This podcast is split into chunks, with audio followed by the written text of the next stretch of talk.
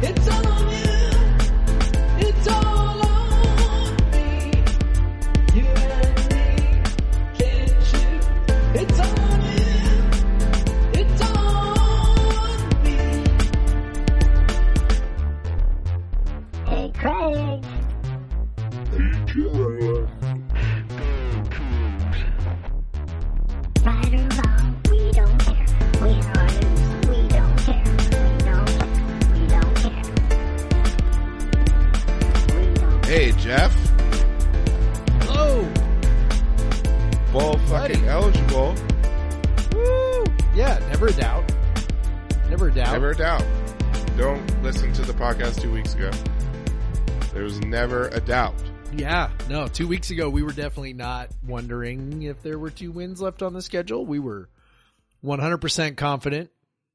We absolutely now- never wavered in our belief. Now, um, I mean, almost just poetically uh, numbered episode here. We the Cougs flipped it around on That's us, true.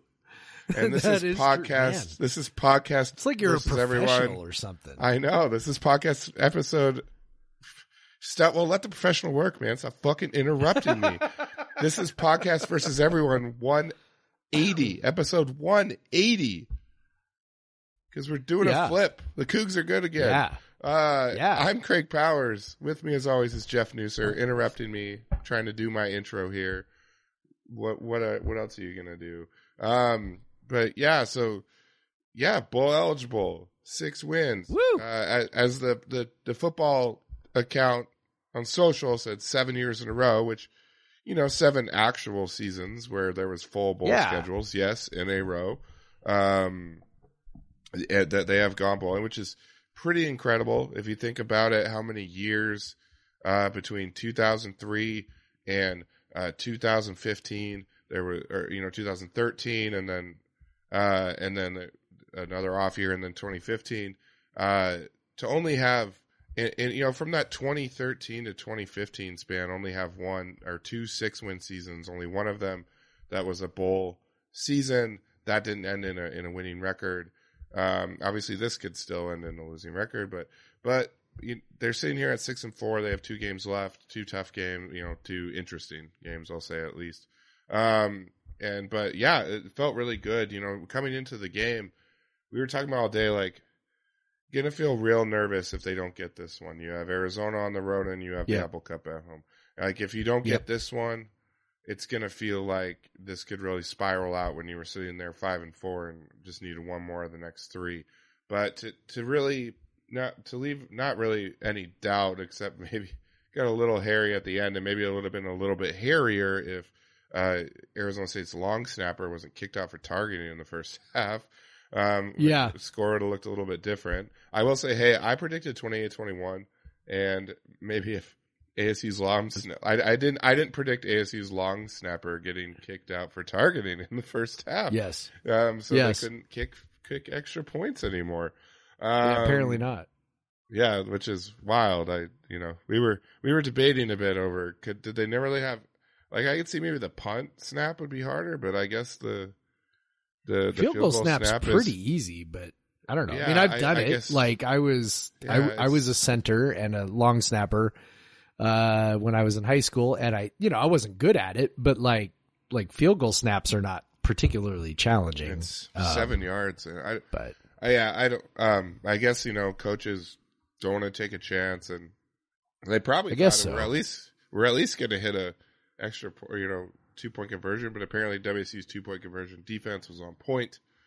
Um, but yeah, like what a what a start to the game. What a first half. Um, coming out, uh, I every reason to be like a little nervous, a little bit, you know, the the weather is is not good. man, official attendance only twenty four thousand. It felt like more than that, given what they say twenty four thousand for other games. But Yeah. uh, I don't. Maybe maybe underneath me on the alumni side was pretty empty. It could have been. Um, Maybe. Which is which is strange. I mean, I know we've been over this before, but like, I mean, you know, sort of a peak start. I know it was cold. I know that was the one thing. It was very very cold, but still, you know, kind of a peak starting time, and it's not like it was uh, rainy and windy, really. So I, I don't know. I kind of a bummer. Think, like I, I do think like if there were some parents in town, some families in town that were thinking about going to the game because there were still tickets available, they still get tickets.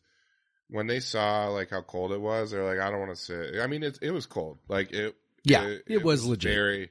It was very cold. Like it, it, and to sit in 35 degrees for four hours is cold. Like Yes. you- there's no, Absolutely. no way around it. You're going to get cold. Um, cause, Yep. um, you know, I had friends that were down in, in the club and they're like, we're just been hanging out in the club. It's too, we didn't, we didn't dress warm enough for this. Like, it's not, um, so there's like watching on TVs, but, um, you know, we had to, you know, I had to put a sweatshirt on in the suite with the windows open. God, it was, it was, Oh. it was tough, you guys. Um, Man, pray for Craig. Hashtag pray for Craig. um, but yeah, it was, I mean, it was cold. Like we were tailgating. It was very cold. Yeah. It was And, legitimately uh, not warm. And I and I would not be surprised if there was people like, yeah, I can watch this on TV, so I don't really want to go to that game because Yep. because Pullman was packed. Like there were so many people there. Anywhere you would go, Yeah. all the restaurants, so that you know, uh, all the bars, uh, you know, Crimson and Gray, and like Crimson and Gray. When I got into town about uh, two thirty p.m. I, I made made that my first stop, as many people do, because you know, like football, the game the, that day will get away from you, and so you just want to get that crimson and gray trip out of the way. Um, and it was the most insane. Like that parking lot can get pretty insane, but that was the most insane I've Yeah. ever seen it. Um, so Yeah. yeah, I was thinking, man, like maybe we'll have this big crowd. And and truthfully, from my side, looking over at the students and looking over at the, um, you know, the alum seats over there, like it looked like a pretty good crowd. So I don't know, twenty four thousand. Given that, I think the Utah game they said twenty one thousand, and I would say the the Yeah. uh, attendance was uh, there was there was there was definitely more than three thousand more people there than uh, the the Utah game. Um, but yeah, you know, you're starting twelve forty kickoff time. Um, I I don't know, Eh, but you you could you could see how the you know maybe the players can come out like they know they want to get that bowl clinched and they want that. At Arizona State, their quarterback we talked about last week has been playing really well, uh, but they really came out and especially defensively early, like set the tone, and they said, Yeah. no, like you're not you're not doing anything today, and to the point where that quarterback that had been tearing up the last few games got pulled Yeah. in the middle of the game. yeah. With Well, either pulled worst- or he might have been injured. uh, I, It's, yeah. it's kind of tough to say because he got he he really got whacked on that uh, Yeah, Brennan, Brennan Jackson, Jackson. sack, and then he just sort of looked. I mean, he looked terrible before that, but that was pretty early, and then he he he just sort of did not look right at all. Yeah, uh, his after his that. his interception was real real bad. That Yes. was uh that that was yeah he he uh he just stared stared stared stared and like Yep. Chau just that was like probably the easiest pick that Chau Smith Wade will ever get in his life. Like he would just like stared that thing down and and yeah it was just it was nice you know we uh, re- the only the only really game that has shooken our faith in this defense is Oregon, but every other game they've really they've they've made teams play worse than they normally play, or they've just you know really shut them down for long stretches. Um, and you know that there was there was some you know less than impressive. You know that they gave up some big plays in the in in the second half, but the offense wasn't do, offense wasn't doing them any favors in the second half. no, Um, and you know, and so, but still, like this is this is definitely the. I, I think like if you're giving it to one side, like the the the defense really, um, showed out in this game, and like I said, like Arizona State recently with that new quarterback had been playing a lot better, and they really didn't give them anything in the first half when he was in there.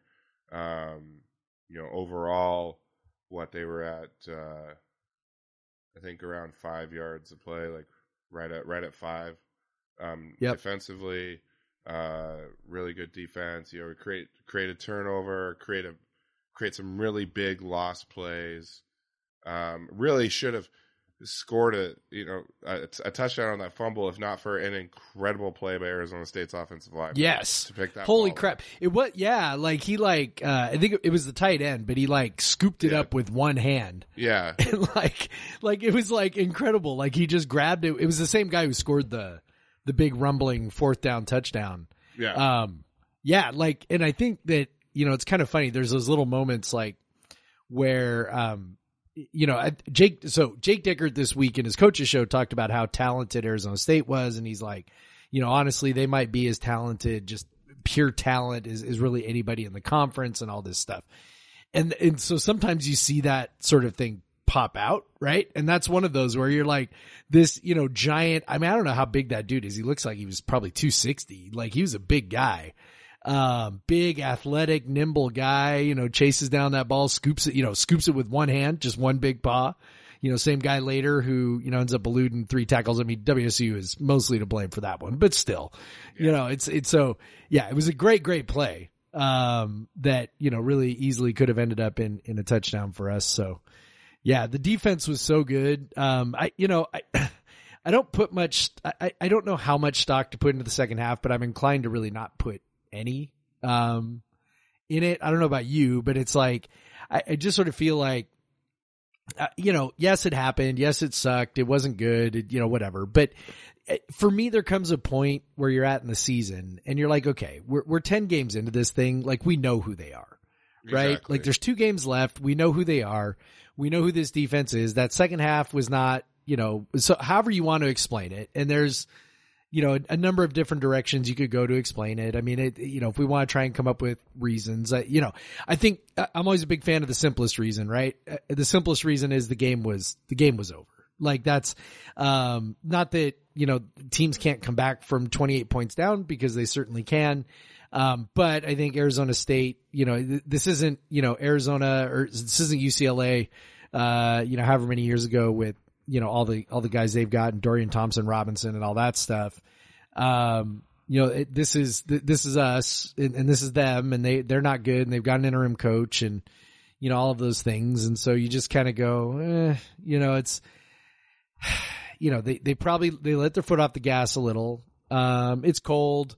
And, and then I think also there's probably some aspect of, you know, they prepared for one quarterback who's very different Yeah. from the Yeah. guy who came in. And, and it's not like that guy used his, uh, athleticism all that much. So it's not, it's not like things changed a ton, but it's like they, they changed a bit, I'm sure. And, you know, it's, so there was a little bit of that too. So whatever, a little bit here, a little bit there, a little bit from column A, a little bit from column B and, you know, whatever. They won the game. I don't, I don't actually care to, um, you know, I, I don't actually care to sort of litigate the second half and stress out about it and, you know, pull my hair out and be like, oh my God, does this mean, and like, you know, whatever. I, you know, I think, I think I'll just go with the first half being what it was. And since that's much more in line with what we've seen all year and, and just go, yeah, I mean, I would have preferred that they played better in the second half and it's only natural to maybe let up a little bit. And I'm glad it didn't cost them. So I'm fine.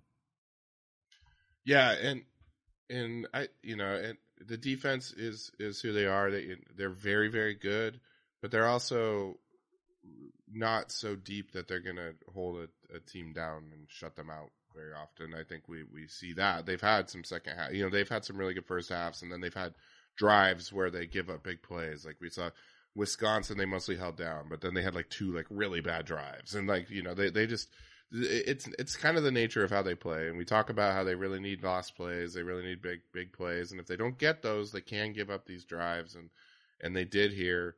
Um, if we look at the offense, that you know it wasn't wasn't a stellar offensive performance. It wasn't like the first half or first quarter, especially. You know they had like or, you know, 210 yards in the first quarter, and uh, things looked like they're really cooking. But honestly, it's just been it's been nice to see uh, given how poor WC's pass protection is, given how maybe inconsistent Cam has been at times, like the with Nakia back, the strength of the running game that that they they've had, Yes. and, and both Nakia and Jaylen Jenkins had solid solid days. Nakia had a career day, obviously, 120 yards and three touchdowns, and um and they they were continuously moving the chains with the run.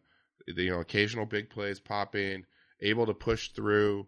Uh, Nakia obviously to get three touchdowns inside the five yard line to get Yep. those get get be able to score in the red zone. They've struggled all year. You know, they weren't perfect. They were four or five, but they they they got those four in the first half, and there was some creativity with what they did. Should have been You know, I- should have been four touchdowns for Nakia Watson. Yeah,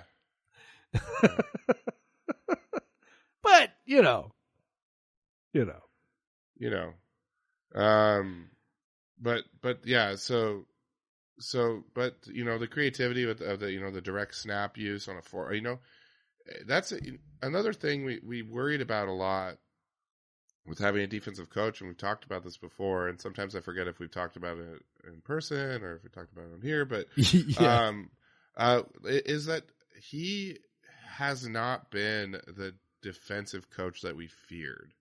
Like he oh, maybe definitely doesn't not. he doesn't go for it as much as maybe you'd like sometimes, but he definitely goes for it. Like it, like he could have kicked a field goal. They were on the two, they weren't on the one. They you know, it's just to go for it in those situations. If they're in, if they're on the plus side of the field and it's five yards or less, he usually goes for it, and and that's good to see. It's good to see that to value.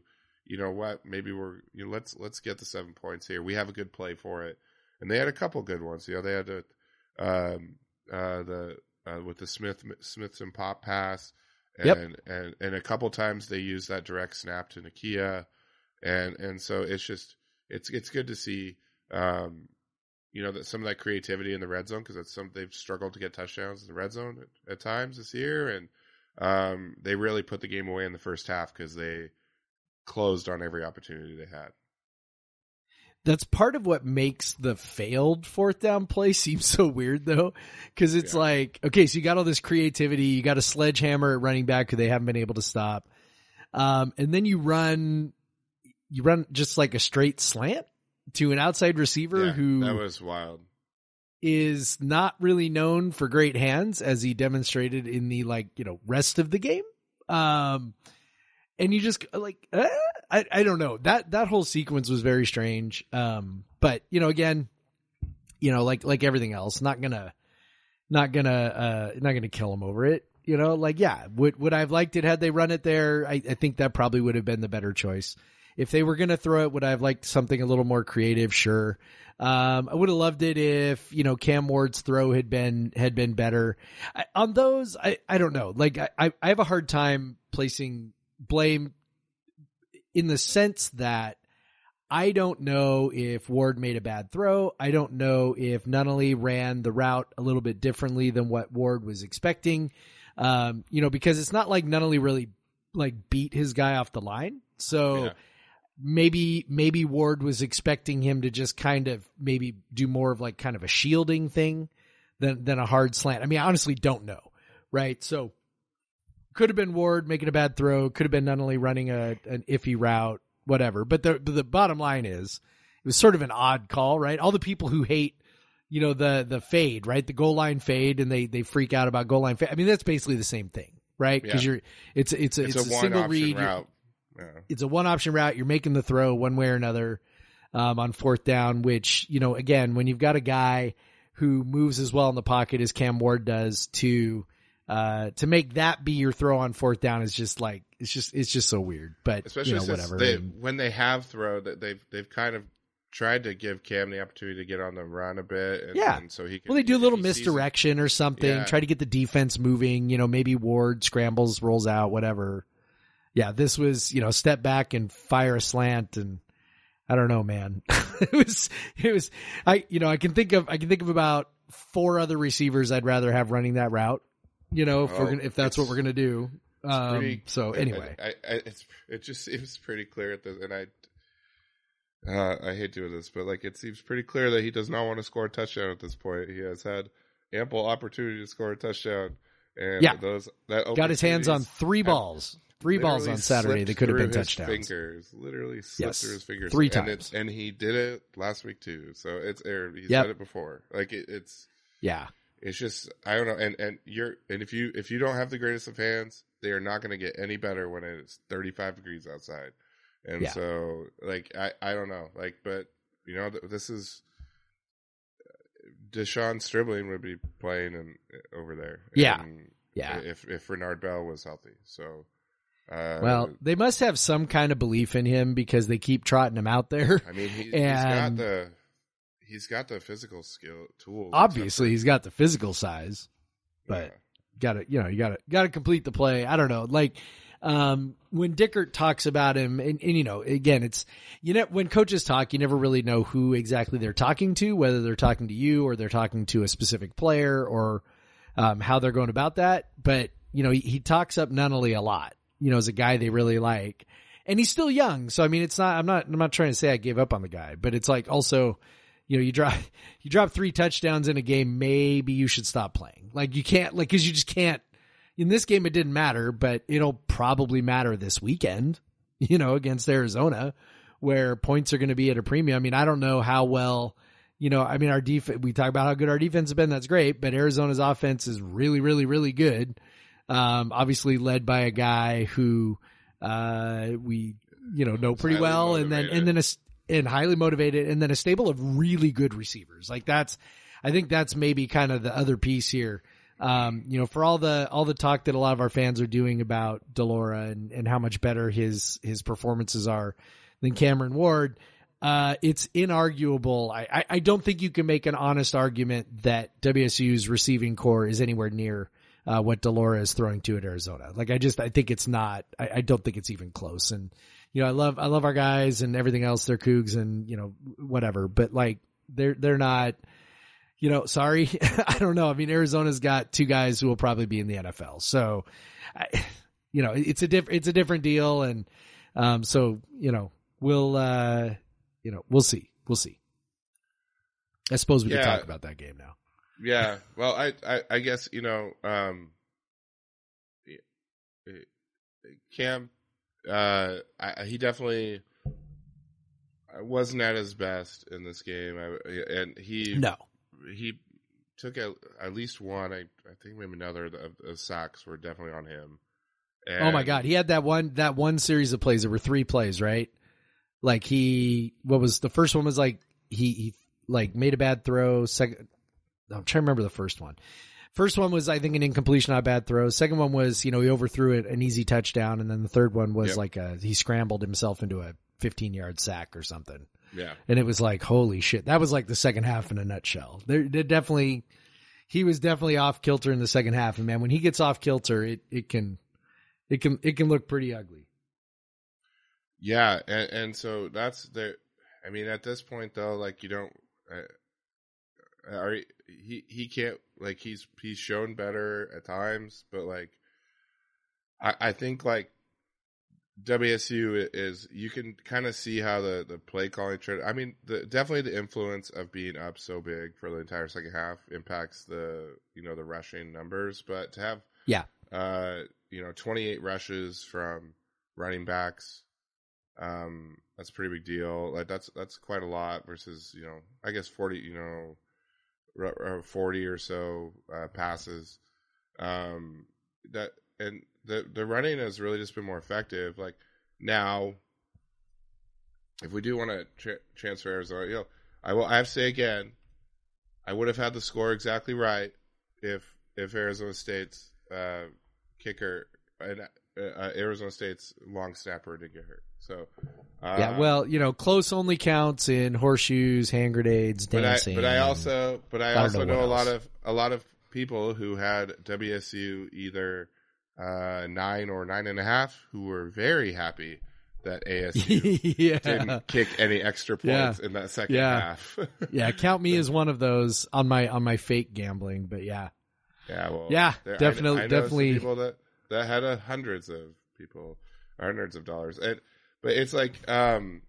It, it's pretty funny. Like we're sitting there watching, and they're going for two the last time. We're like, "This is the money play right here. Like this is it. Like, the, like this is yeah Like this, I don't know if it got on bad beats, but that'd be a pretty bad beat if you That would be. if if you lost a bet, like if you had Arizona nine and a half or, or plus nine and a half, plus nine, and you lost because they just didn't kick any, kick any extra points in the second half, uh, that'd be rough. Um, Yep. But that's how it goes. 28-18 instead. Um, Yep. but but yeah, we can we can uh we can transition uh to this next game, the grudge match, the Jayden de Laura grudge match, the Jayden de Laura Bowl. Uh yeah, so it's uh obviously Jayden has set the tone. Um yeah. With, uh, yes, he has. with what he It's it's personal, Craig. It's It's personal. personal. Um, I mean, I hope there's some personal. You know, a lot of guys on the team, uh, but he's very clearly mad, and he's obviously mad about. You know, I I think you could read it however many ways, but I think he's mostly mad about the- what what happened to Rolovich because.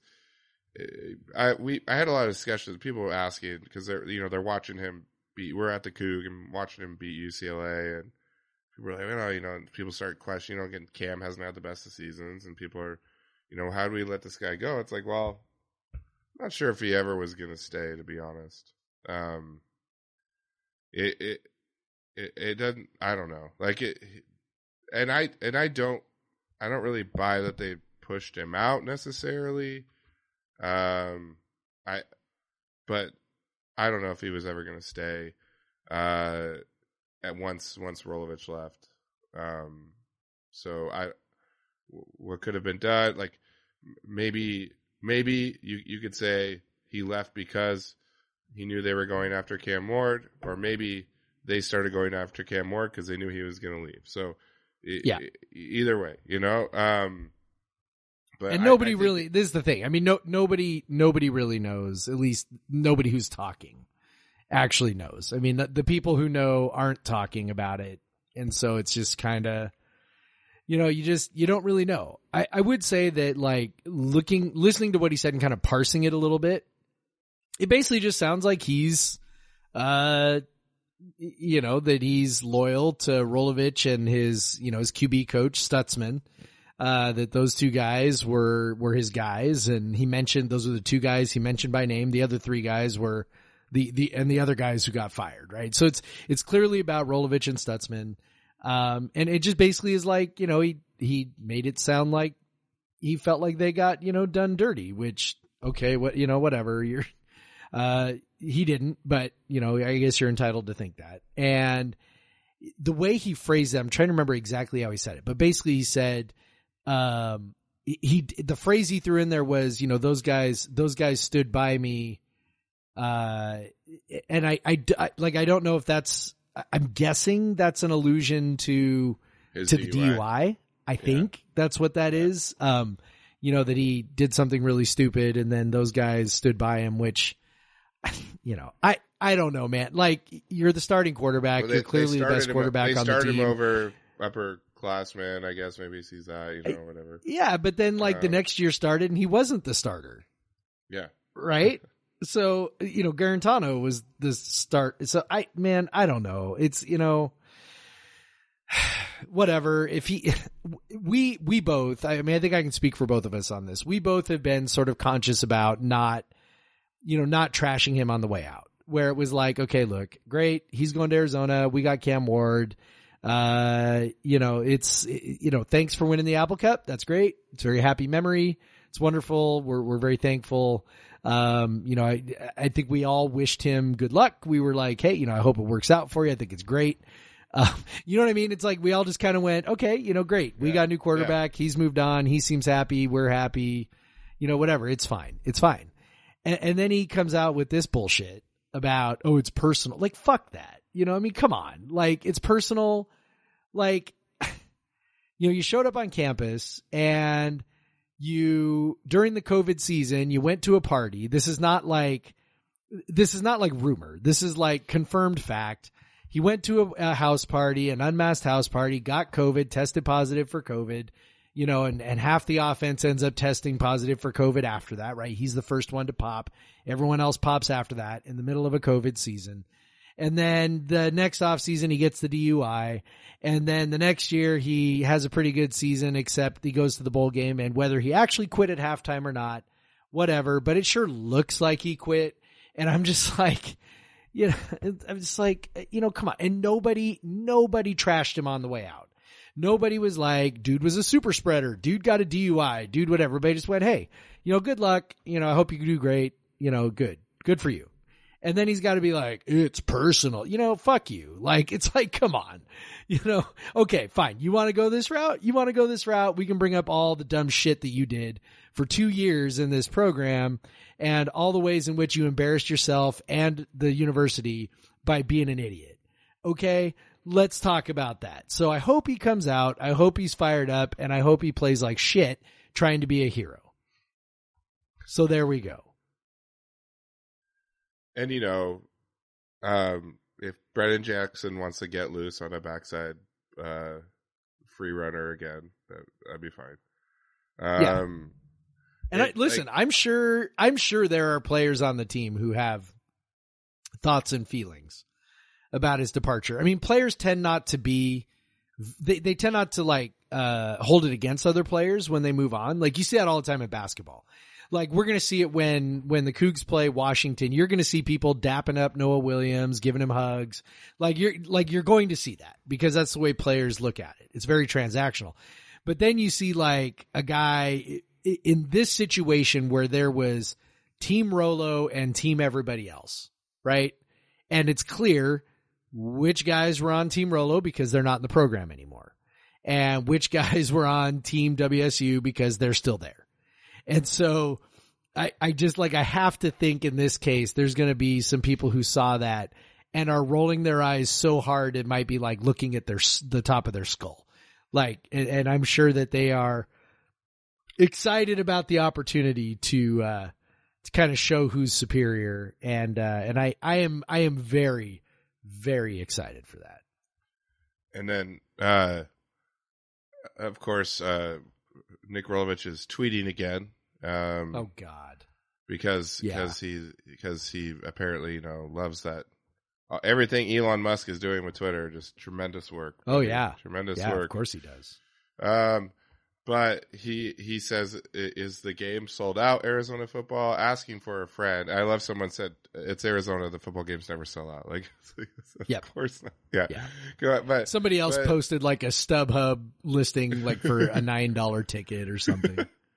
But I I have to give I have to give Jeff O'Neill some credit. He quote tweets it and says, "Remember that time you got de Laura hurt by asking him to punt?" Yeah. Yep, that was a good one. Yep. Yeah. I actually had forgotten about that, to be honest. I didn't I- remember did- it. So did I, and then I saw. Maybe it, and then I Rolovich didn't remember remembered it either. I don't know. yeah, it's possible.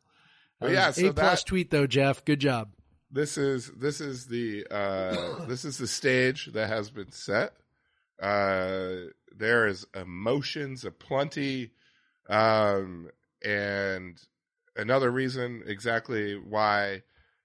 Very happy to get that six win out of the way already. Yes. and Yep. uh, you know, because but it was it was funny like watching watching Arizona UCLA on Saturday night, and and just like the kind of just I, I you almost forget like watching Jayden de Laura is like a hundred miles an hour at all times. Yes. like watching him play quarterback is just Yes. every everything is going like he's he's looking at maybe if 20 yard loss or he's gonna he's gonna spin out of that sack and this is gonna be a 40 yard touchdown like like it's it, it's just like feels like every single play is like that and and and it was like this is fun to watch i think it might be more fun to watch it when another like this player's on another team a little bit Yes. um, but Yes. I forgot how stressful that was. But it's fun when he, you know, he win an Apple Cup and stuff, and and he he poses when he gets the first down. We love that stuff. Um, but but but yeah, it's it. He like you said earlier. If we want to talk about football now, they, they got a really good offense, and especially Yep. uh, you know they have a, they have a lot of talent on that offense. Um, Jayden's having a real nice season. Uh, he's got Um, already over 3,000 yards, 24 t- touchdowns, eight and a half yards an attempt. Um, you know, he's, he's having a real nice season over there. And, but yeah, like you said, uh, the, the wideouts, um, uh, Cowing, Singer, um, you got a nice freshman wideout, McMillan. Uh, they got a lot of dudes that ca- like, um, you know, got one guy's almost at a thousand, another guy will probably get to a thousand, uh, or you know, hopefully not. Um, um, but yeah, so they they have they have some big play guys. They make a lot of big plays. Um, you know, Jayden when he does get sacked, it, there are big, they're big lost plays, but um, but yeah, they, they're they're they're they're an offense that can score in a hurry. They're also an offense that against some better defenses has struggled. Uh, 20 points against Utah, 22 against Oregon, 17 against Yep. Mississippi State. Um, you know, it's no part of the reason why the offense at WSU is so frustrating this year is that there there are a fair I mean although WSU went through a lot of the good defenses there are a fair number of terrible defenses in in in the Pac-12 this year. UCLA great offense not so good defense. Washington great offense not so good defense. Uh, Southern Cal even uh, there you know even though WSU had a you know, only 14 points that was that was probably more WSU than it was Southern Cal. And uh, but Cal's defense is terrible, and Colorado's defense is Wolfian, and uh, you know there's just so many bad offenses, beat defenses they played. Um, I don't want to say that, that like totally mitigates what they've done, but it does a little bit. Um, the fact that WSU will be probably one of the best like three defenses they played all season. Yeah. Um, and and so that's you know that that if you want to have something if you're playing a really good offense it's averaging 31 points a game but that you know WSU typically holds teams under their points per game and they um they typically hold teams to their like second or third you know first second or third worst uh, point output of the year so it, it you know that there is a chance that WSU a good chance that WSU can mitigate what Arizona excels at in this game. Because Yep. if you remember, Yep. when WSU was points, points, points on both sides of the ball, when you and I would preview these games, when it was like Gordo's season, Yep. you always wanted to play. You'd rather play another good offense, another team with another good offense and a bad defense, because Yep. you worry that if you're playing the the light, you, know, you want the like versus like, because you at least want your offense to score points and just Well, yeah, and you feel like your offense is probably better than their offense, so you're gonna you're gonna win a, a scoring battle. You know, where it's offense offense. But yeah, so it you here you have two teams that are kind of flipped on on what they're what they're good at. Um, you know, Arizona's defense is bad, bad, bad, and their offense with with a is- capital B, yeah, capital A, capital D, three off- exclamation points. Their offense is very explosive, very good. Um, but and I'm just seeing if if Bill has tweeted out his uh his weekly um SP Plus uh rankings. WSU was at 17 on defense after um last Yep. year. Uh, what, Last week, yeah. um, last week. Um, yeah, he did. He's got the SP Plus. Uh, I have to look at it on my phone. That's where I'm signed into your ESPN Plus account. Um, so if you can do it faster, feel Don't tell anybody to- that. Feel free We're to, breaking the law, uh, Craig. I don't think we are. I don't think there's a law. No, I don't think so either. I, think I we don't are think so perfectly either. fine. I think we are. We might be perfectly fine. violating terms of service, but not the law. No.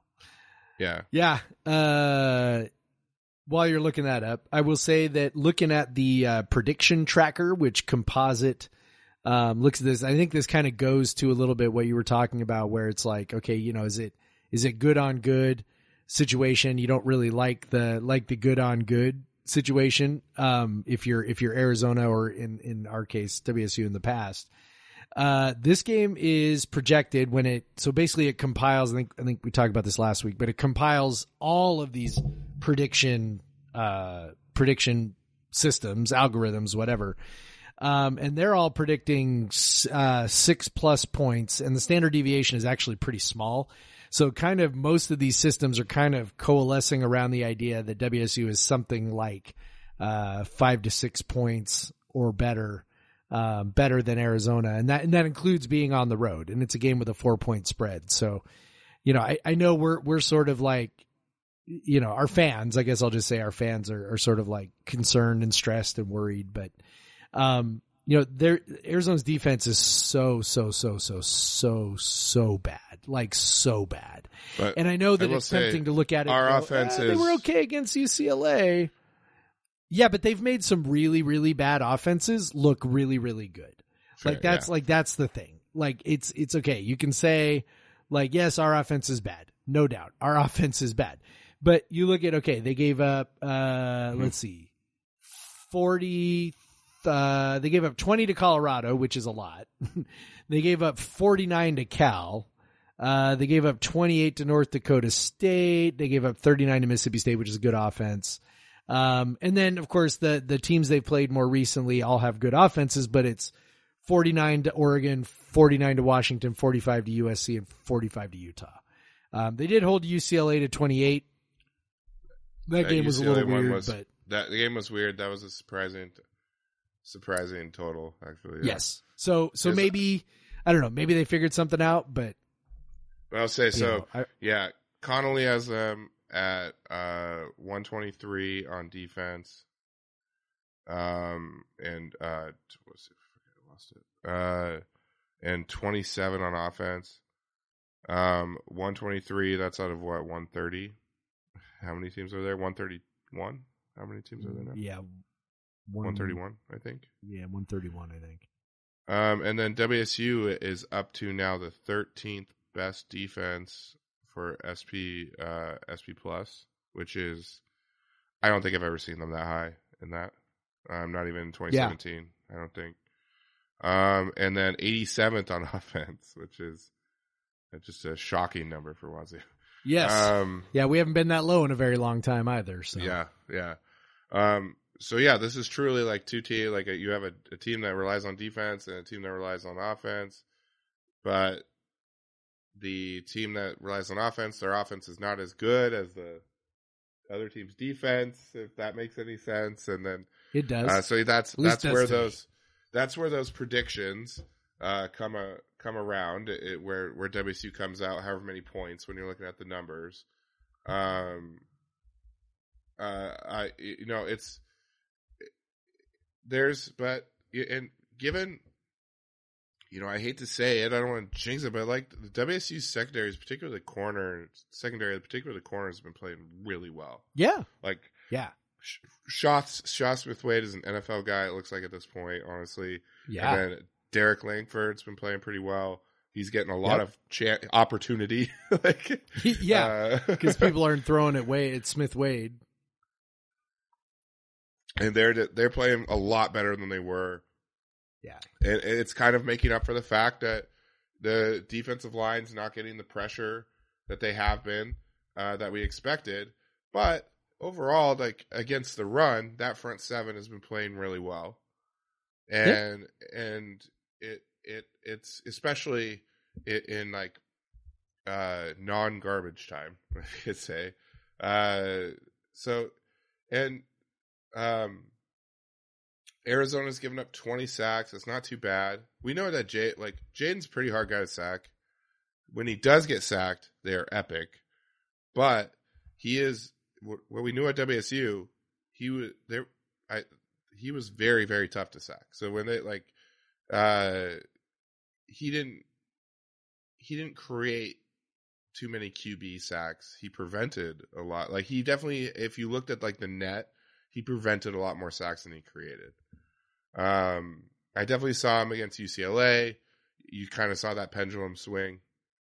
Um, he would he would get he would create sack and then he would he would avoid a, a sack like incredibly and make a play out of it or or whatever you know. So yeah, he's kind of it, it, he's just a wild like obviously you guys all know him as well as I do. It's just it's just a wild thing to watch and he's obviously very talented, but like it's um, you got to hope you can get him into some of those 15 yard sacks because those are just drive ruiners.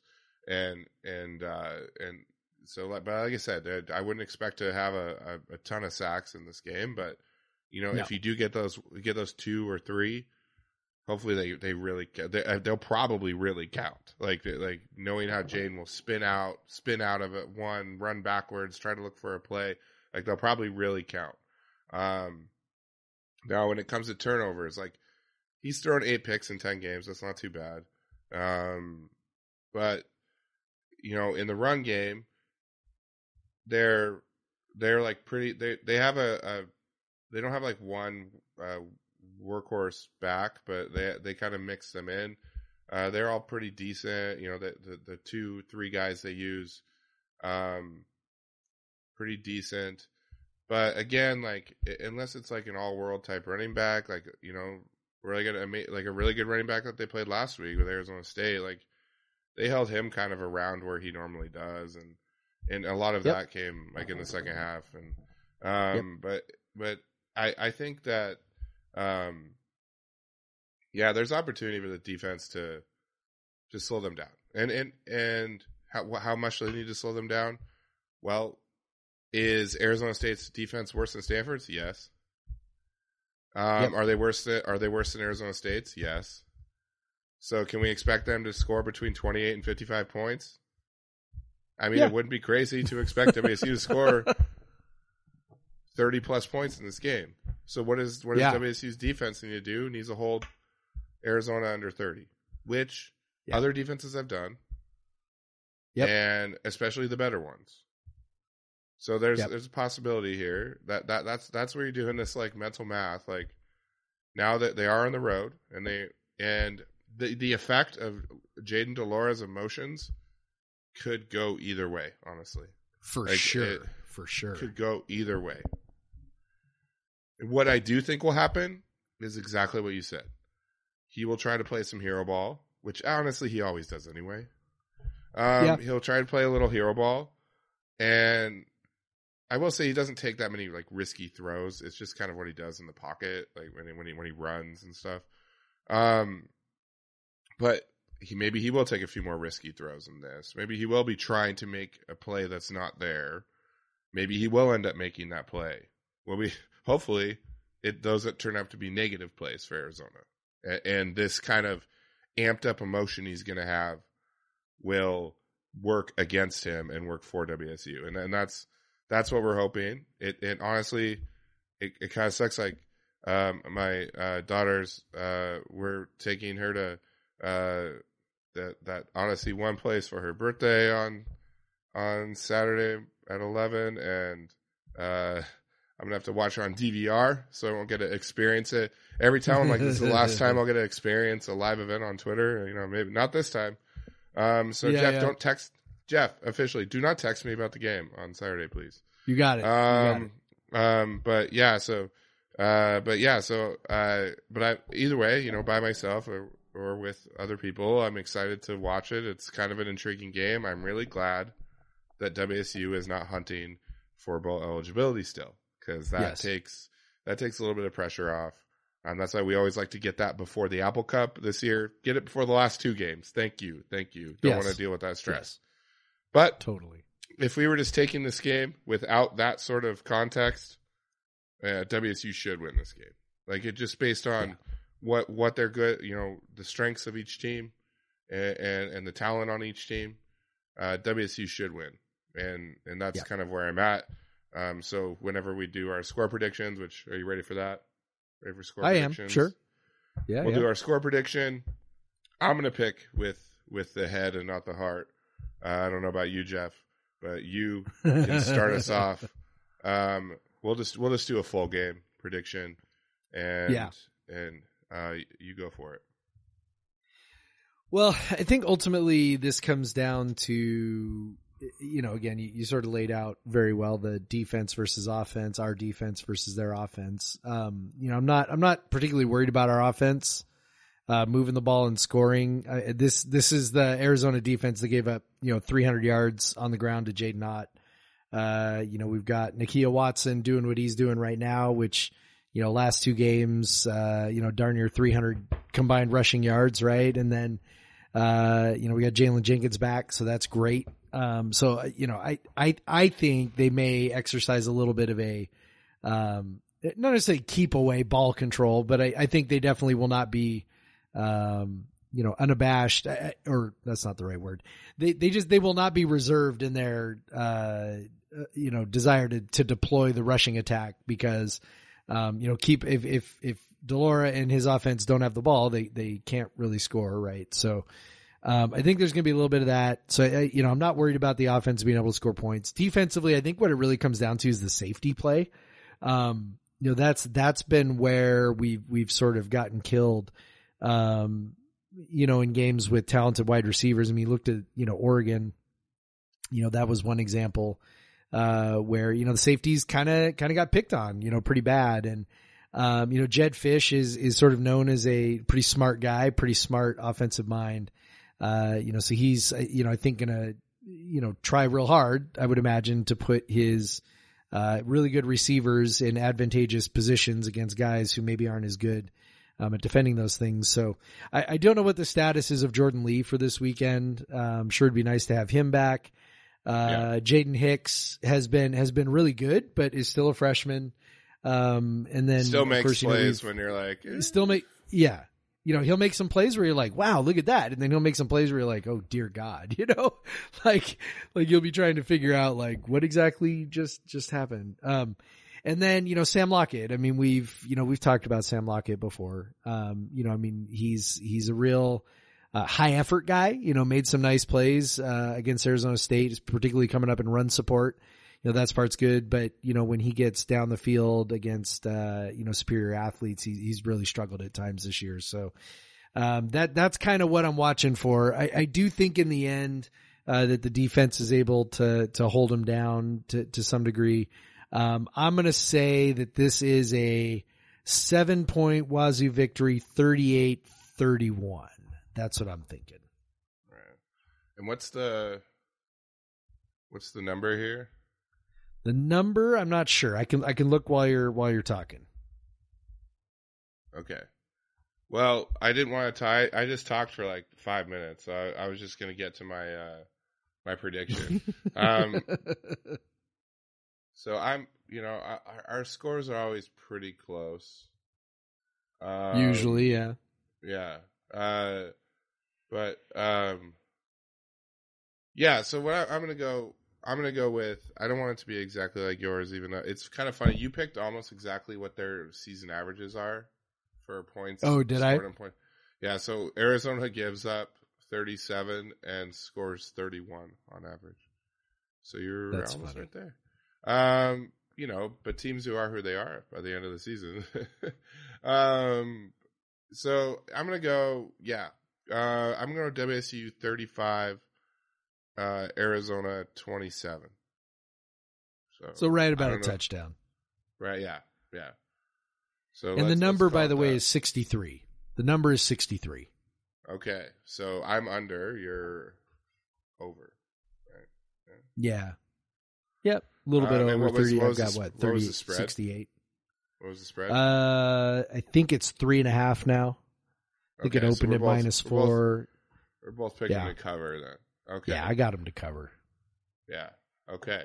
But hey, but um don't take my advice. Uh don't blame me. Nope, not your fault. Yep. Um so yeah, uh football. We the nice little tidy recapped a game and and previewed a game. I feel like we haven't really actually been good at doing that this year. Uh, Yeah. Uh so we even got our prediction in. I know we're we're so professional. We are we are in late season form here. Um, so let's uh let's go ahead and take a break. We'll come back. Uh, worst of times, best of times for the men's hoops. Talk about women's hoops. Talk about volleyball. Um, and uh, yeah, after the break, come back and come back and listen.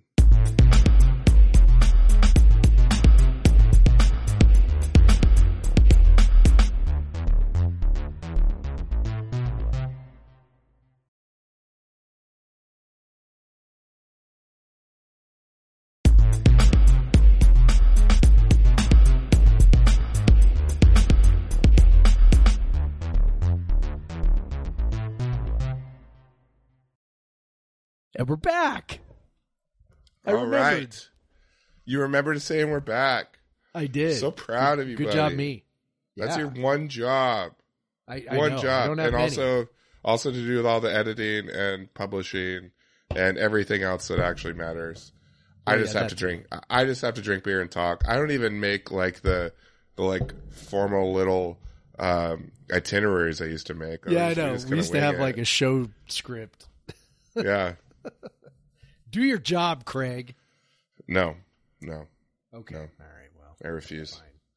fine. I refuse. I, I I'm what, what do they call it? Uh, quiet quitting or whatever the fuck they call it these days. Yeah, that's exactly what it is. You're like, I'm just gonna, I'm just gonna sabotage this podcast by doing Sabotage bare this minimum. podcast. Oh Yeah. man. So, um, speaking of sabotaging the podcast, uh, what are you drinking? I am so actually. I, I am now on to my my main beer. I start. I started with a nice Bodie, a nice fresh Bodie, which I love, and then uh, now I've moved on to my last my last fresh hop beer. Now I know that it's we're we're getting kind of we're getting kind of old at this point for for fresh hop beers, but this is a fresh hop pilsner, which I figured would perhaps hold up a little bit better uh, you know, as time passed, but it's about two months old at this point. But this is the uh, Fresh Hop Pilsner from Occidental Brewing, which, by the way, says that it is best, period, east or west, period. So, just in case you were wondering.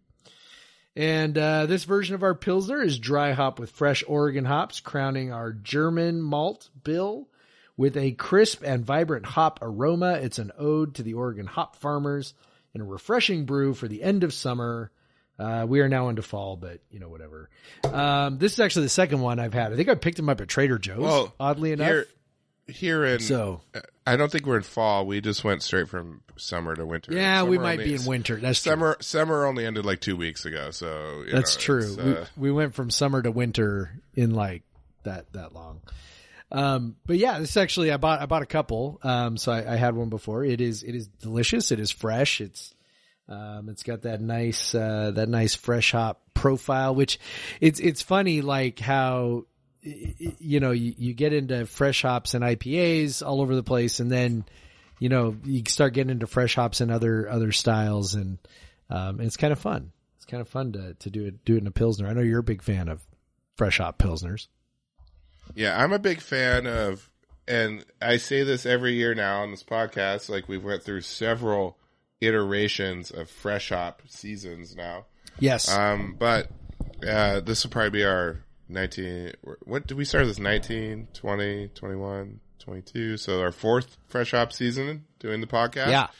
Yeah. Um, yeah, I'm always a big fan of any fresh hop beer that is not uh, like an IPA or pale ale, or especially if it's not. I don't. I really shy away from the ones that call that are called fresh hop ales because they just taste like grass. Um, but so if it's like a, it's like a already they take a recipe that already exists and they like replace it with fresh hops in, in some ways. That's that's always good. But if they take like a pilsner or a kolsch or, or something weird and, and and fresh hop that, yeah, it gets fun. Especially a lighter beer where you can really Yep. um, taste the hops and like it's it's delicious. Yeah, yeah, Yeah. Good choice. So this is delicious. Heartily I- enjoy. uh, heartily uh, uh, endorse it. So I had um, before I moved on to my show beer, I did have um, from a Kugon brewery, Breakthrough Brewing. Now that's what I call fresh hops, double dry hopped India Pale Ale with Riwaka, Simcoe 190, and Galaxy. They say 42 pounds per barrel of CNC Hot Farms Fresh Simcoe. Um, so this is oh no, this is track two. So this is the Simcoe one. Uh, this was canned on 1011, so not that bad. Um, so yeah, uh, very tasty. That was uh, a hazy, definitely. I, I didn't pour it, but I can tell it was a hazy. Uh, that's not that hard to figure out. Um, uh, but very good breakthrough brewing. Um, I've talked about that. I'm very good, but that's that's not my official beer. Uh, my show beer. Uh, bringing back a Wayfinder, uh, one of my favorite breweries. Um, this is Wayfinder Six. for obvious reasons. Uh, yes. so Wayfinder number six is actually the official name. Uh, Wayfinder number six for our number six win, which has become There quite regular around these parts. And I will never, after going through that decade of not doing, you know, not going to bowl games, will never take for granted. Nope. Uh, Not uh, even for a second. Not even for a second. Not Um, even for a especially second. the WSU program has gone through multiple coaching changes in the last couple of years. To still come out of that with two consecutive bowl appearances after that, um, that's just a, a bit of program stability that this program has rarely, if ever, had. So I, it it just feels good Never. to be able to. So Yeah. I did go back and kind of look, just quickly scan um, our historical records and kind of see, okay, what's our because for a long time, like you could have a winning record but not go to a bowl game, right? Because Yeah. we, we make a big deal about the bowls. So I went back and looked, and I'm like, okay, do did we have like a run of winning records, regular season winning records that um, just didn't result in bowl? No, no, we did not. like, like we did not. Our our our best run was that, as near as I can tell, before this run of of winning, you know, at least 500 records in the regular season. As near as I can tell, the best one was that is like three years, which was we did. It looks like a couple of different times, um, including that you know three year 10 win run uh, in the early 2000s. Um, other than that, I think I found one other stretch where they won, uh, had a winning record three seasons in a row. Um, so yeah, this is this is completely and totally 100% unprecedented, and I'm with you, man. Bowl games are fun. I don't even give a shit if I mean I I want them to win, but I'm also like whatever uh, if they don't, and I just you know I don't get too invested um, unless it's a really big deal. Like the Alamo Bowl, I was pretty invested in for I think obvious Yeah. reasons that year, Yeah. but. But every other bowl game, it's like whatever, man. It's just another opportunity to watch the team Did it. play, and and I don't I don't take it for granted, man. I think it's awesome. Yeah, absolutely. And you know, it's cool that um, you saw in the locker room after the game, they they had these shirts that said "Bowl Bound." Absolutely celebrate that shit. Like, Yeah, honestly, kids like love it, just man. Said, like WSU, it has almost doubled its all-time bowls just in since 2015. Like it's Yep. And, and and there was a long stretch before that where there was a million bowl games that they were not going to. Correct. And you know they did have that. 20, this was not automatic. 2006 season where they went six and six and didn't go to a bowl game, and they're probably one of the last teams, honestly, to do that, at least in a power conference. Yeah. Um, but after that, like there was a, there was many years that they could have went to a bowl game and were nowhere fucking close to it.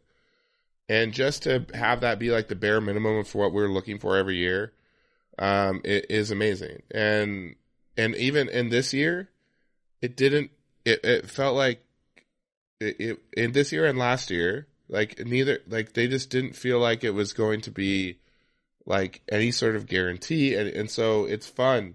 Just, and even two weeks ago, the way we were talking, like it didn't seem like a guarantee, and and the fact that they just went out and basically beat the shit out of two teams that they should have, to you know that we didn't realize they should have, but there, there's there's kind of a very clear like delineation of teams in the Pac-12 at this point, and we're kind of in this like middle one with probably Oregon State and maybe maybe UW got to jump up to the next one because they beat. yeah, I Oregon, think but- UW's probably in that next one after beating Oregon. yeah, but but you know us and Oregon State probably. Although Oregon State probably tell us they're in the next one. Um, but They're but then there's just like there's just a They're lot not. of The only thing that separates us and them is they beat us. Otherwise, our Yeah. everything we've done is pretty identical. So Yeah, and yeah, and given like the you know we talked about the difficult schedule, like they had they had maybe the most difficult uh conference schedule of any team, at least in the North. Um, and and just to get through that and have six wins with two to go, very impressive, Yep. very excited. Number six is is nothing spectacular. It is a basically a Wayfinder's version of a uh, premium lager, like a you know, it's Wayfinder's version of Rainier or or you know what you know Budweiser or whatever you want. You know, probably more closer to probably Bud Light or, or but um, it's it's fun. I, I like to drink it. I I've been I went. You know, every week, uh, you know, I'll go and get beers. I'll often go to Tacoma Boys, and I've seen they've had like six packs of number six for uh, for, for, you know, every week I go back, they get, they still have it, they still have it, or, or they're getting new shipments. I don't know. And I'm just like, no, I'm to wait till we have five wins. You know, hopefully, you know, if, if we have five wins and I'm going to Pullman, I'm to, I'm to, I'm to grab a six pack of that beer. I'm to take it to Pullman and then we can drink it after they win. And, and I, I, and I was sitting there and I was like, I know I shouldn't tell, tell, uh, BA because, you know, how superstitious he is. And, and like, and so I, you know, our, our most, our, our, our scientist friend who has, Yes. has to have the most logical arguments about everything. who And is the most superstitious the most person I know. superstitious WSU fan I know, especially with Yeah. football, uh, especially Yes. with WSU football. Yes, yes, Um, absolutely. So I sit, but I sit there and tell him like, if we win, I have a special beer for us to drink. And he and he said like, why'd you tell me that? And I'm like, I didn't tell you it was. He's like, why'd you tell me that? I'm like, all right, all right, fine, fine. And I said, I have, what I just said has no impact on on the football game. And he said, sure. and but you know, afterwards, It's like you keep telling yourself that, Craig. I'll just be over here not messing with the football gods. I would I wouldn't even say after I, I kept even when WSU was like very clearly going to win, like I, I I wouldn't say like oh we can get drink that that special beer now, but you know I got to go back. We had this you know we got to have a, a, couple number sixes for number six. You know how I like to Love it. have my beers that are be on point to celebrate. So yeah, if you know I had I still had a couple. So I got a couple here next to me for uh, the rest of this podcast uh, to celebrate that sixth win and bowl eligibility, um, and uh, continued uh, WSU football program success uh, since I've been a season ticket holder. Loving it. Um, It's and it, that's been a- obviously correlation and causation. So. there has not been a season that I could attend that has not been a bowl season. Every single Yeah. season, 2015 on, that's when my first season as a season ticket holder when I moved back, moved back west, moved back to Washington. Every year has been a bowl. It's been a lot. You know, there's been a, a few devastating losses, but there's been also a lot of wins in Pullman. A lot of fun. been fun. Yep. It's been fun, and I will never take it for granted. We saw some terrible shit. We launched a blog and some terrible shit, and uh, and and now we get to talk about winning football more often than we talk Yep. about losing football, and that's fun. Yep. But enough about uh, the actual uh, games that are happening right now, because WSU once again picks up a hell of a commitment with a hell of an offer list at a a position that WSU has just never done this before. Kyle Smith and John Andrzejek and the rest of the staff uh, Unbelievable. were here. Um, Unbelievable. just it just I it, it's like it's over and over again. So I'm I I do you know how to say his last name or uh I- I, don't yeah. want to butch uh, Ruben It, it's okay. Chinyelu Chinyelu. Uh, yeah, Um, sure.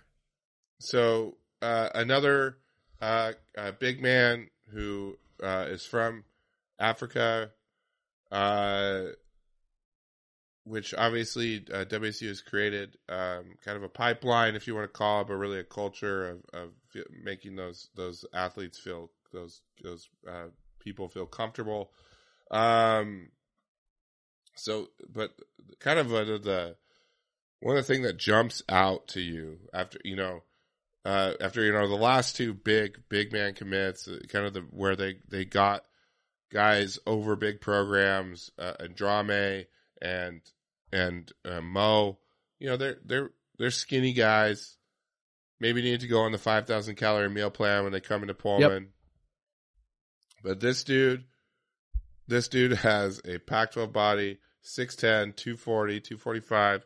Like, um, already you look at, you just look at the pictures of him. He's already got, you know, he even makes like Dishon Jackson look small.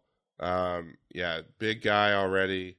Um, and, you know, looking at beating out, you know, Kyle Smith and John Andrzejek's good friend, Tug, Todd Golden Yep. uh, at Florida to get this kid, Tennessee, a top ten school right now. Rutgers, also a very good up and pro- Very program. good school right now. If people don't know that, Yeah. like people may not totally know that Rutgers is actually like really good at basketball right now.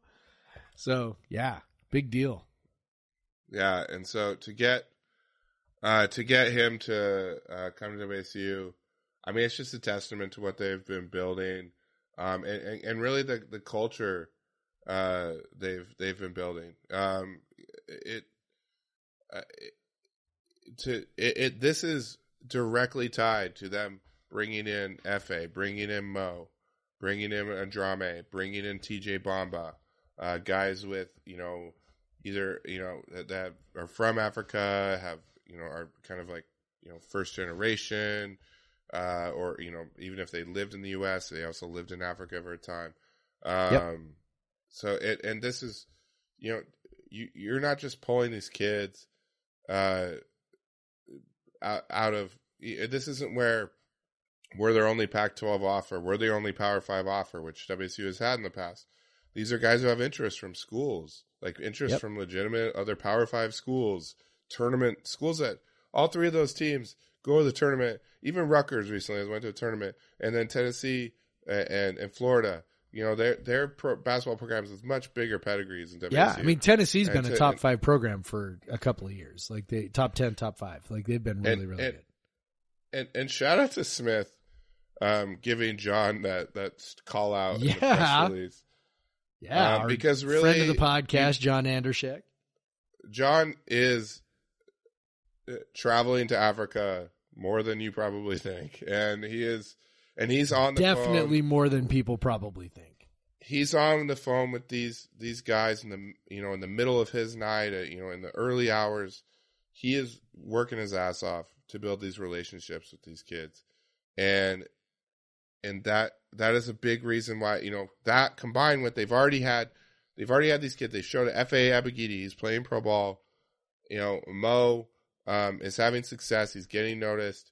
Uh, you know having having guys that come in. You already have guys that come in. You know you, know th- when they talked about like the you know all the all the African kids on the team. That wasn't accidental. Like obviously they know what they're doing, and like Yeah, uh, like this is that, and I I know that like we know that our, our coaching staff is scouting the the the you know the the the the U fifteen Africa tournament, and like you know Oh, like yeah. all they're they're they're they're looking for this talent. They have identified. You know what we talked about. y- You know, we we asked question. You know, one thing that we when we first had uh John on um wait you know early on when they got hired and and when you you know you also i think I, you, you talked with uh, kyle as well you know, like analytics is great when um with the on-court stuff but when you go from san francisco and columbia to here you're gonna have to bring a different type of athlete a different type of kid like a, a, Yep. a much more high like a much more like a, a higher you're gonna bring higher rated recruits if you want to compete you can't just rely on on on on court analytics. You're going to have to have as as um as uh, Jim Walden would say the uh the the Jimmys and the Joes are better. Jimmys and Joes. Or the Joes. yep. So you're going to have to have those Jimmys and Joes or or what we have now the FAs and the Mo's. Um it so it it you're going to have to have those guys and they have obviously identified like an area or a continent really um a lot of it's been french speaking um countries but uh but but even but even that like just they they've they've you know they recruit they go to african tournaments they, they recruit and they're able to establish these relationships with these kids. And honestly like a lot of times they just work harder than these other programs. And so they're able to get these kids. They they build those relationships and they make them understand what they can what they can do in Pullman and they and they and they highlight all the successes of all these te- all the you know any player that has come through has success it's big you know if you go into the WSU basketball office and and and um like I you know I've been in the WSU basketball office and Jeff I know you have too but like it's it's Yep. there there Klay Thompson's jersey's on the wall Aron Baynes jersey's on the wall There's a picture of Chris Matthews, lethal shooter. Like like they're Yes. like like if there if anyone's had any success, there's a picture of Kyle Weaver guarding Kobe Bryant. So there's a big picture of Kobe Bryant and there's Kyle Weaver, and then a kid's gonna go, What why do you have a picture of Kobe Bryant? Oh well that's Kyle Weaver. He played at Washington State. And so like they're they're making sure to highlight all of this. Like you can come here and you could be successful as a professional. And, and then that helps you bring in kids like this who who are normally would go to a program where they've had a lot more professionals, right? Yeah. And and so they're doing everything they can and that's how you know someone asked us on Twitter or someone asked uh, Michael and he pitched it to us. I think it was uh, Grant. I know he listens to the pod so uh, Foster Foster 10 or something like that, G Foster 10 or something. Um, uh, but uh, I I know that um, yeah, it, it, it's not just it's not just building a relationship. It, it's they identified areas of you know basically uncovered like you know not like diamonds in the rough, but like they literally identified areas where they could build those relationships Yep. because how how like how many kids are are unknown that have been playing AAU since sixth grade in Los Angeles. Like there's there's just like you're you're not gonna find you're not gonna find some unknown kid there, and and like there's gonna be some relationship that someone just because of by proximity is going to have made before you. But how many how many programs are flying their dudes to the to tournaments in Africa? You know, Right. like probably not that many. And they they are they are, but you're not there. We when you're there, it's not like an AAU tournament here where it's you know 50 freaking programs. There are less. There are fewer, I should say. And, and like so, it's th- they've it's amazing what they've done. And and and, Yep. and you also have to credit the fact that the kids come here and they like it. They like playing for this program. And so they can those kids become your recruiters. Like Yep. You know, I I I've I write about uh, I've I spent a lot of years writing about HR things and and what some some companies I talk to, they they want to make sure when people leave their company they have a good uh, feeling about the company, and then those alumni of their company become like a recruiter because they'll they'll literally send them like, hey, you should work for that company. I did like working for them. You know, it, they they had their reasons to leave, but they you know, but they still liked it, and so it's the same thing with these players. Like if they want to say, hey, yeah, you should go play. And honestly, if that dude looks like you, that dude has similar background to you, that carries so much more weight, especially Yep. when you're going to a, a rural area of the Yeah, United you're going- States. You're going to be far from home no matter what you do, right? So go be far from home at a place where you're comfortable and you know you can excel.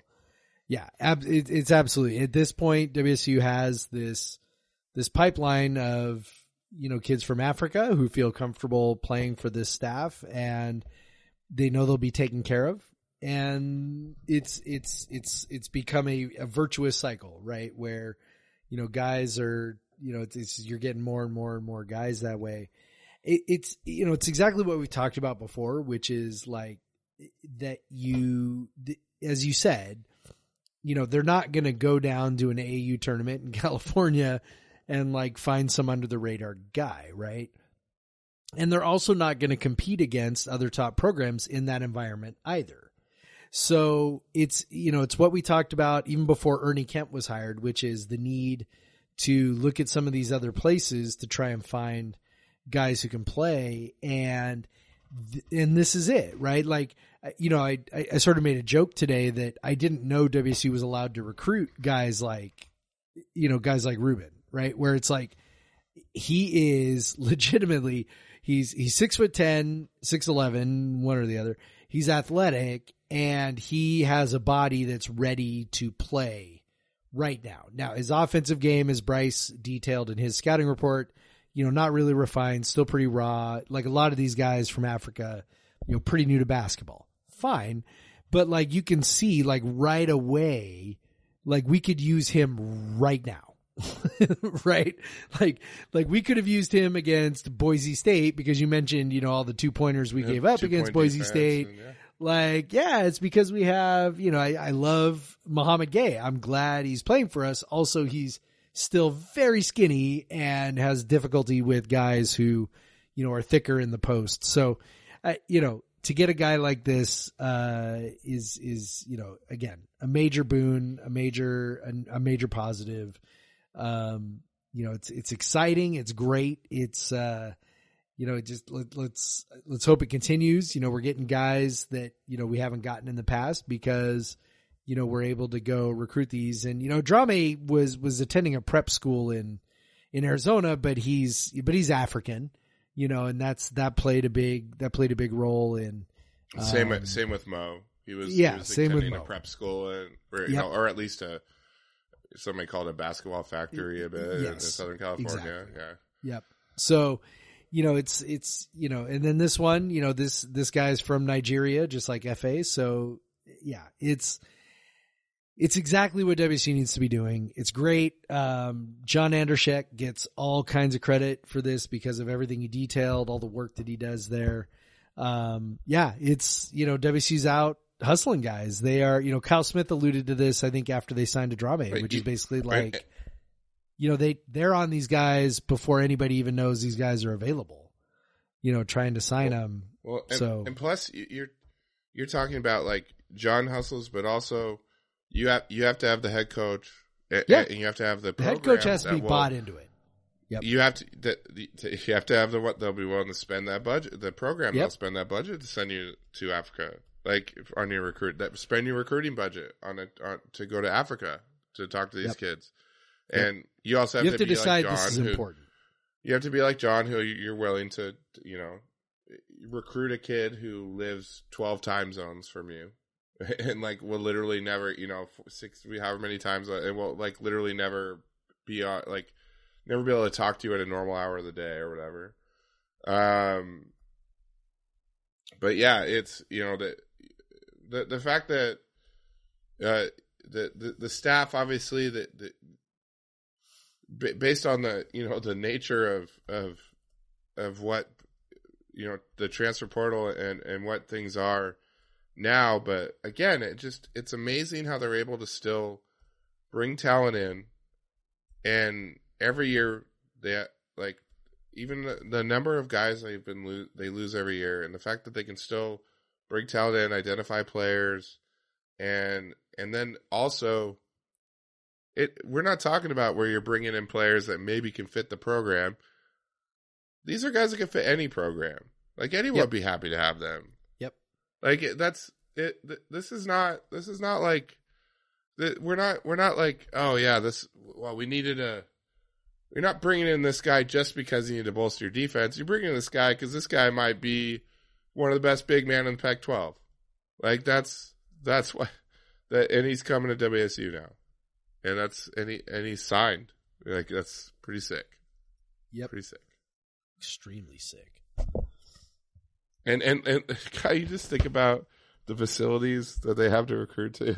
yes I mean, and maybe that's on. and honestly maybe maybe that's part of why they have success with you know recruiting these guys i i don't know it's you know maybe the the facility isn't quite as uh quite as important to somebody who hasn't you know where that's not been a part of their existence right? Or they've not been grown up in an environment where that is something that is super important you know that, that they're maybe not quite as that's maybe just not quite as high on the priority list as it is uh you know for american kids. I don't know. I'm like i'm just spitballing here but yeah it's clearly what's important is is development and wsu has shown that and then uh comfort and and the ability to take care of these guys so far from home and again WSU has shown that as well so yeah good on the staff it's exciting i think uh I think the best years are still ahead of us here as as these guys develop. Um, we haven't mentioned the other guy, Oscar Cluff, the other guy, uh, but he's he's a JUCO kid uh, from originally from Australia. Big man, another big man. Uh, it's kind of a space eater guy, but a natural passer and um, seems to have a nice uh, nice feel for for the offensive game and takes up space on defense. So um, I, th- I think they like the fact that he can you know, sort of maybe be kind of a high post presence, a passing high post presence, which is something they, uh, I think, haven't really had out of their big men um, over the past few years. So I I think they were kind of looking for that dynamic with him. Absolutely, and yeah, you're looking at the. You know, I think deep down they want to play two bigs at all times. So Yep, I think so. they're they're I trying. think that's their so if they bring preference.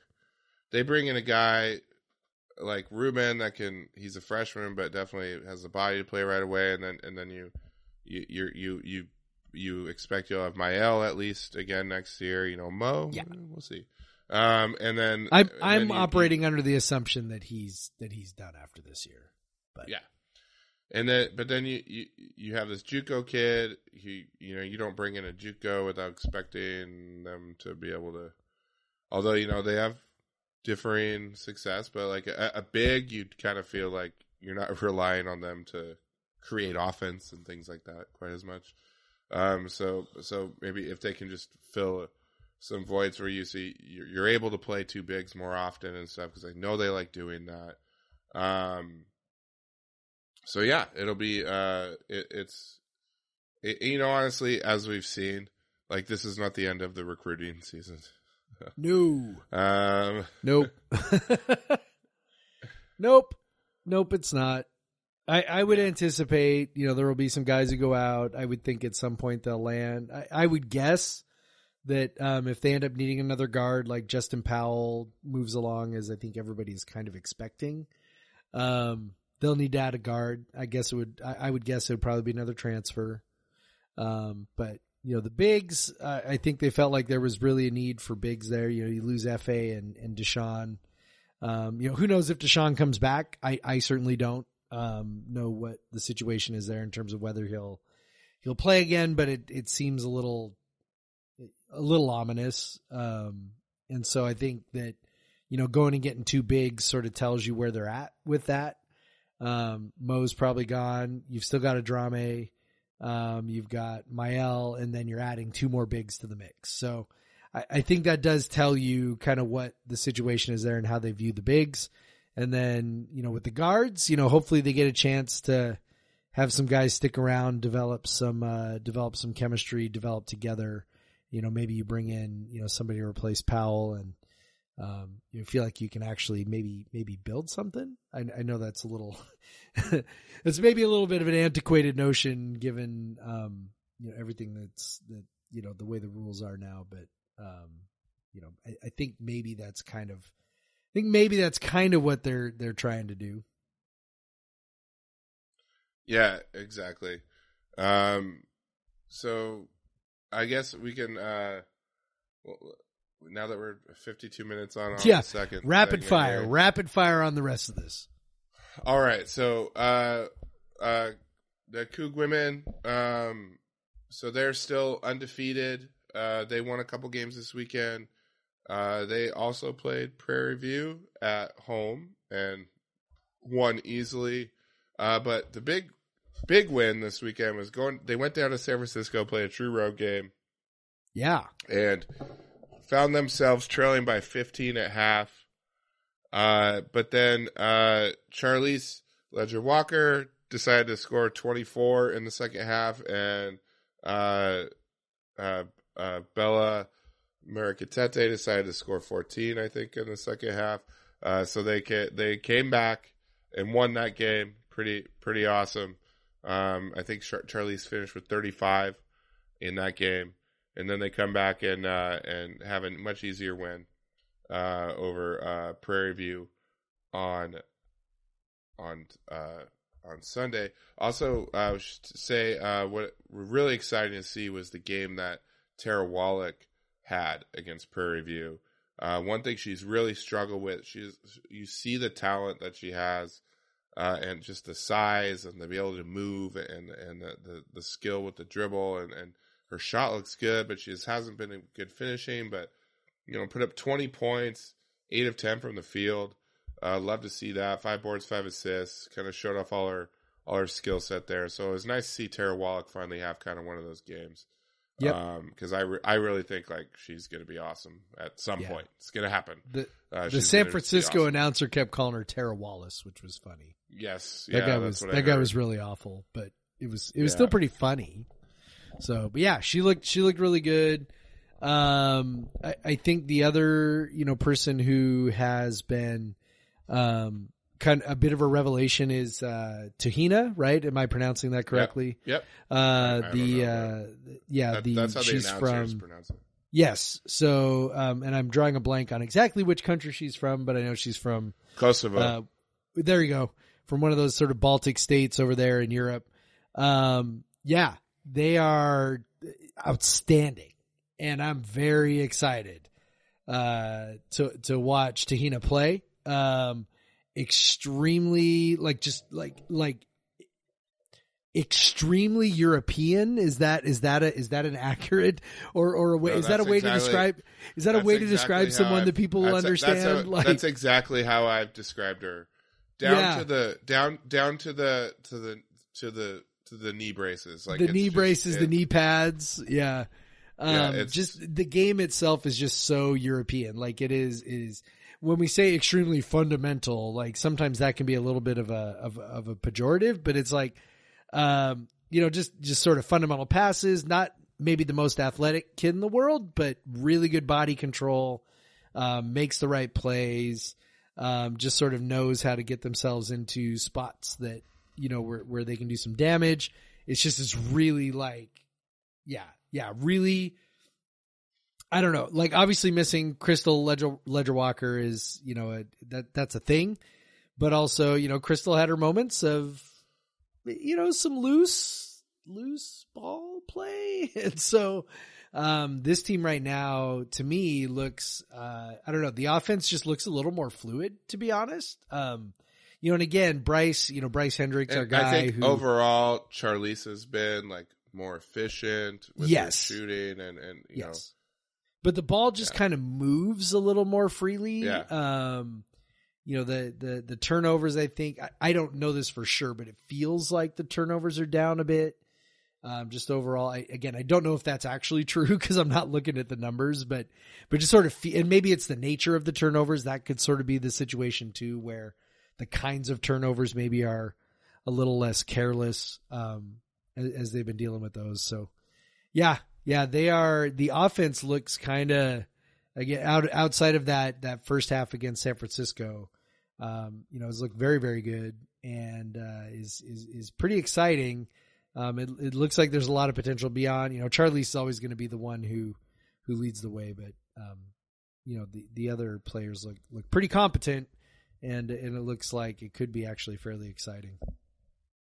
I don't I don't know. Okay, I just I had so I just I hadn't seen it, but I just so I just searched Pac-12 Player of the Week on Twitter because I'm like I don't know if they've handed it out, but Charlie said 59 points on the weekend, Yes. and yes, Charlie Leger-Walker was the Pac-12 Player of the Week, As we would Um, expect. as you would expect, yeah, which was one of many that she's accumulated. I, Yeah, I think she had like three or freshman year. I, I, it's it, yeah, it's just been, um, you know, when you score as many points as she does, and you, you do everything the way she does, uh, you, you Yep. know, with the assists and the rebounding and the defense, uh, just uh, you know, I it. I'm just starting to call her the greatest basketball player in WSU history at this point. Um, Yeah. You could say whatever Klay did after he graduated, but I what she's doing, I you know Isaac Fontaine and and uh, obviously Bobby buckets with 2,000 points and stuff, but just to see what she does is like every bit of the game that she impacts, like is so incredible, She's to watch. And, Yep. and you incredible. can't and, and and you you have to associate the the rise in the program with her. Like it's hard not to, given that Yep. she came No, and then she's we the, went. she's two the main tournaments, like, driver for sure. yeah, yeah, she's incredible, and I mean, I'll never stop saying that, even though anyone who listens to this podcast knows that. But anyway, so we're rapid fire with that. Um, uh, and then the volleyball team uh, did exactly what they needed to do if they want to stay on track. Potentially, you know, maybe host in the tournament. Yep. Um, you know, uh, is to go down. They lost one set total um, at the Arizona schools.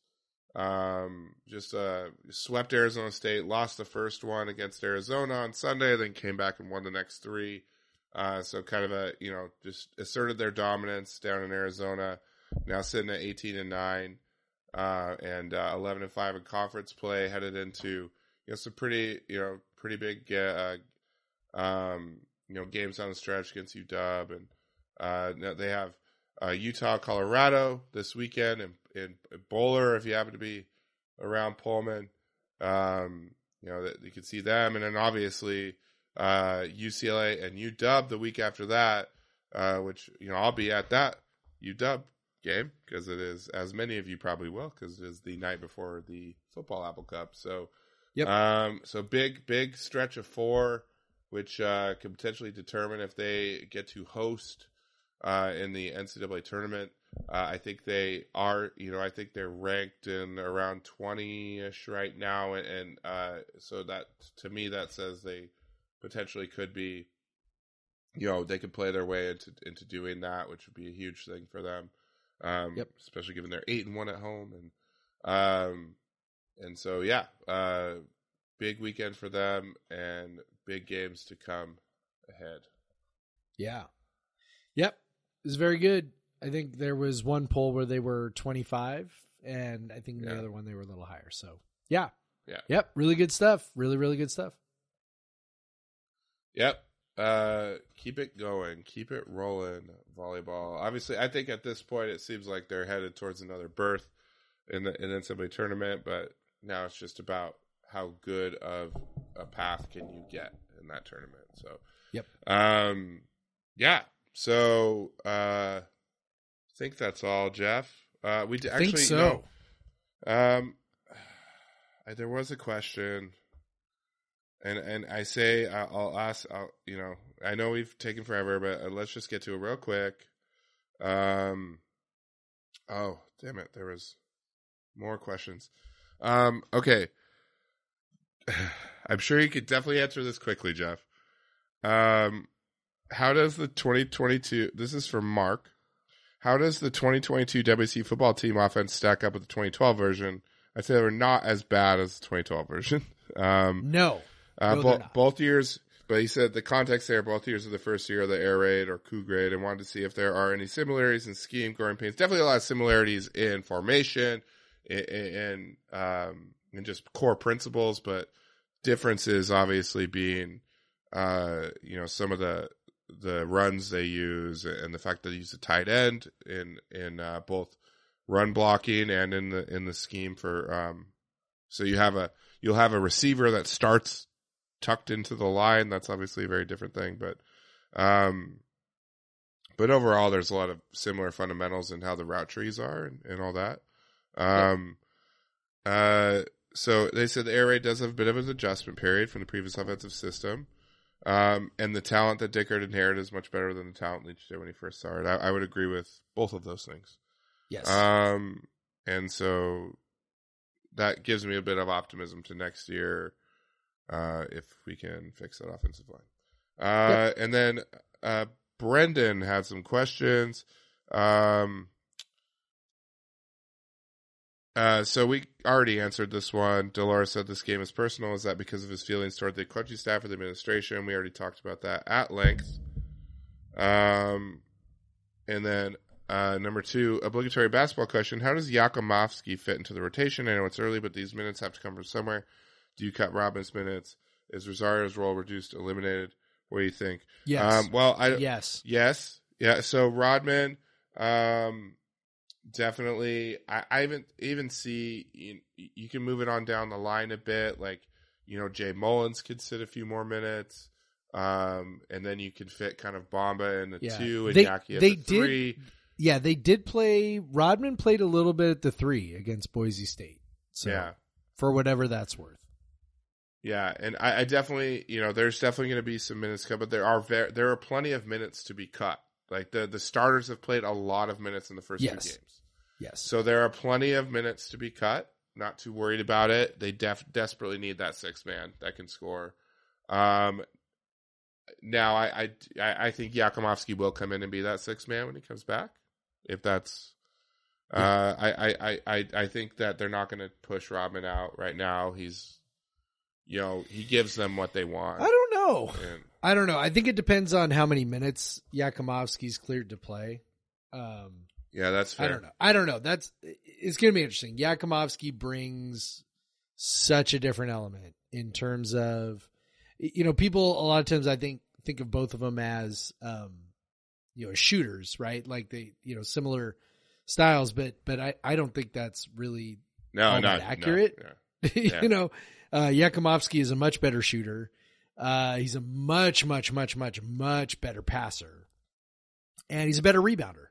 Um, like so, uh, he's a better player, and you know, unless you know Jakimovski is dealing with some sort of pretty severe minute limitation, I don't know, man. I think he probably ends up kind of right back in the right back in the starting lineup, to be honest.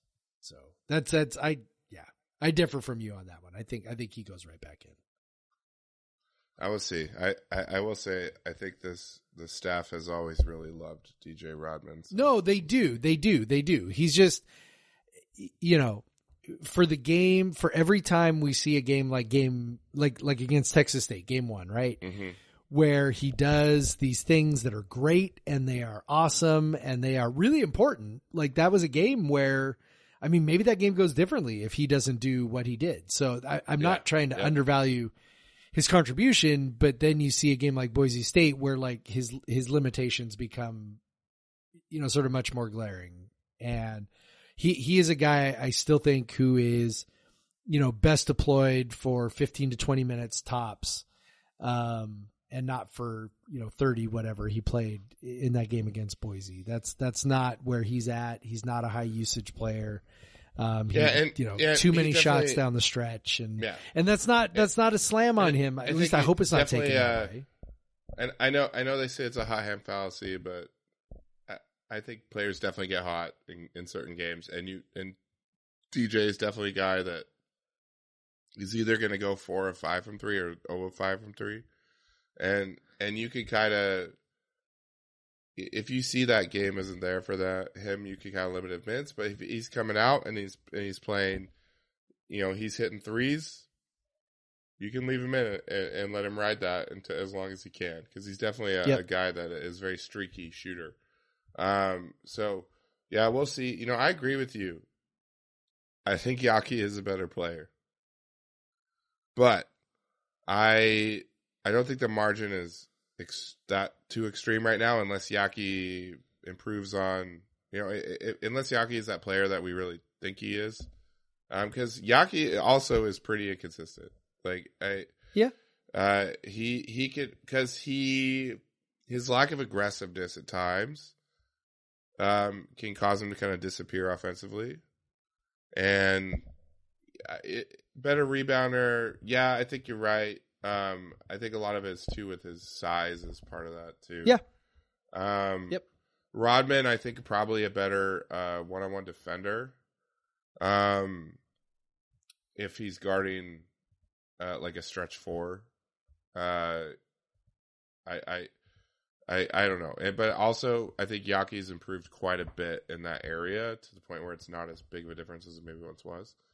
I, I just see maybe when Rodman comes back, when, Yaki comes back, I, I think you're right in thinking he might be on some sort of limitation, and they, and I just don't see them putting him right into the, to especially because how this much this coaching staff values uh, practice contributions and, and how they how they kind of measure those.